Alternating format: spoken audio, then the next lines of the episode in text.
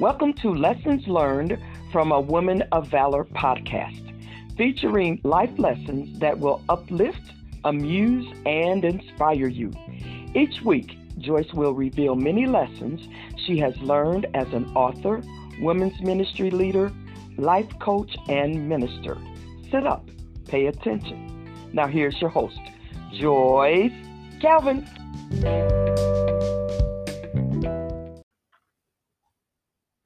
Beauty for Ashes, Sister to Sister, Support for the Abused Woman.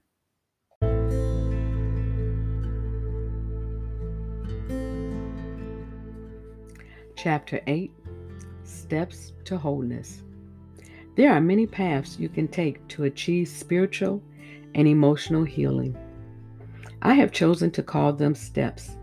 In order to climb natural steps, you have to place one foot in front of the other. The process is the same when you are seeking healing for your emotions. You have to take one step at a time. As you begin your journey toward healing, it may seem that you are not making any progress. Sometimes it may appear as if you are moving very slowly, merely inching your way along. Don't be discouraged. Just keep on climbing and moving.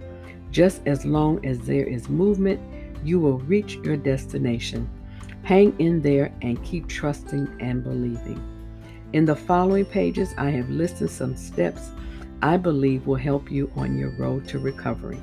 Of course, healing does not quite evolve in the nice, neat steps as outlined here.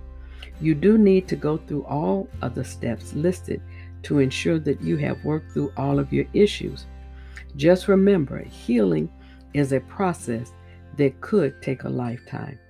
Be patient and allow God through the power of the Holy Spirit to peel back the layers of pain, hurt, anger, frustration, and resentment that have built up in your soul.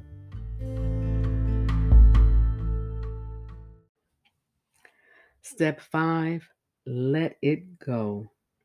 In order for a person to heal from the effects of trauma, they must go through a process called letting it go.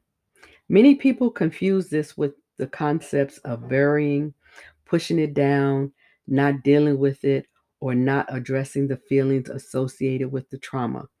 These feelings and emotions can be very painful and difficult to talk about. However, burying the feelings associated with the trauma does not work.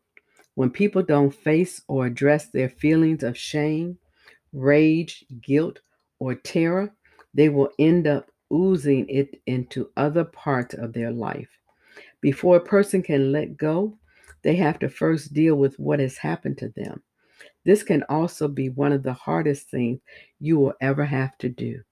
In order for your spirit to heal and for you to be completely whole, you have to let go of the past. The past is yesterday, it is irretrievable, which means you can't get that time back. You have to let go of dead situations. You can't receive a dead relationship and dead people.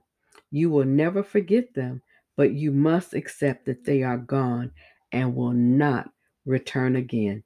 Continue to love them and remember them, but let them rest in peace.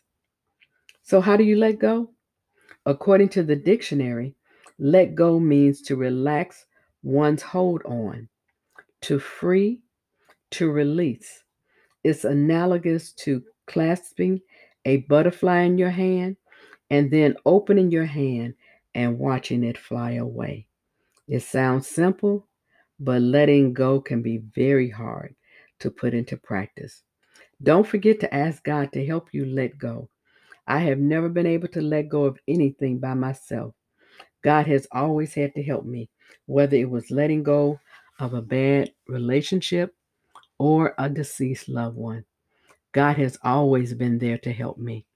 Don't be too proud to ask for his help. He is more than willing and able to help you. When you truly let go of your past, you should feel a release in your spirit. You should also feel lighter and experience an overall sense of relief. Some people think it's holding on that makes you strong. Sometimes it's letting go. Letting go has never been easy, but holding on can be as difficult. Yet strength is measured not by holding on, but by letting go. Author unknown.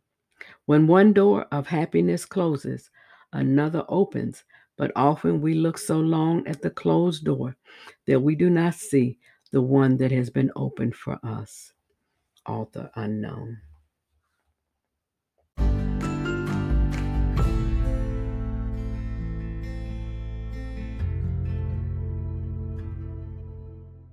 I would like to thank my guest, Latrice Carpenter, for sharing with us about her thoughts on letting it go, one of the steps to wholeness. Latrice is a life coach, strategist, entrepreneur, and speaker. Thank you, Latrice. Now, can you tell us what letting it go means to you? Let it go. What does letting go mean to me? I think of the Bible verse Philippians 3:13.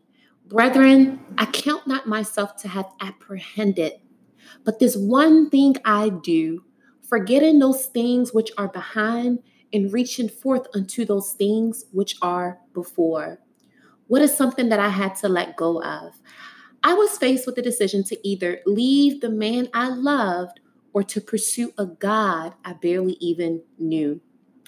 The challenges I faced was releasing the familiar, that place of comfort, to go after the familiar, the unfamiliar place, that place that would cause me to release the control over my life to God.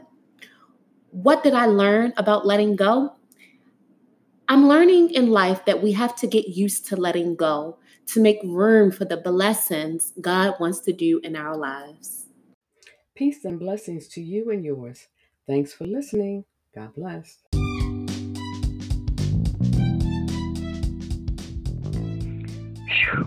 Wasn't that powerful?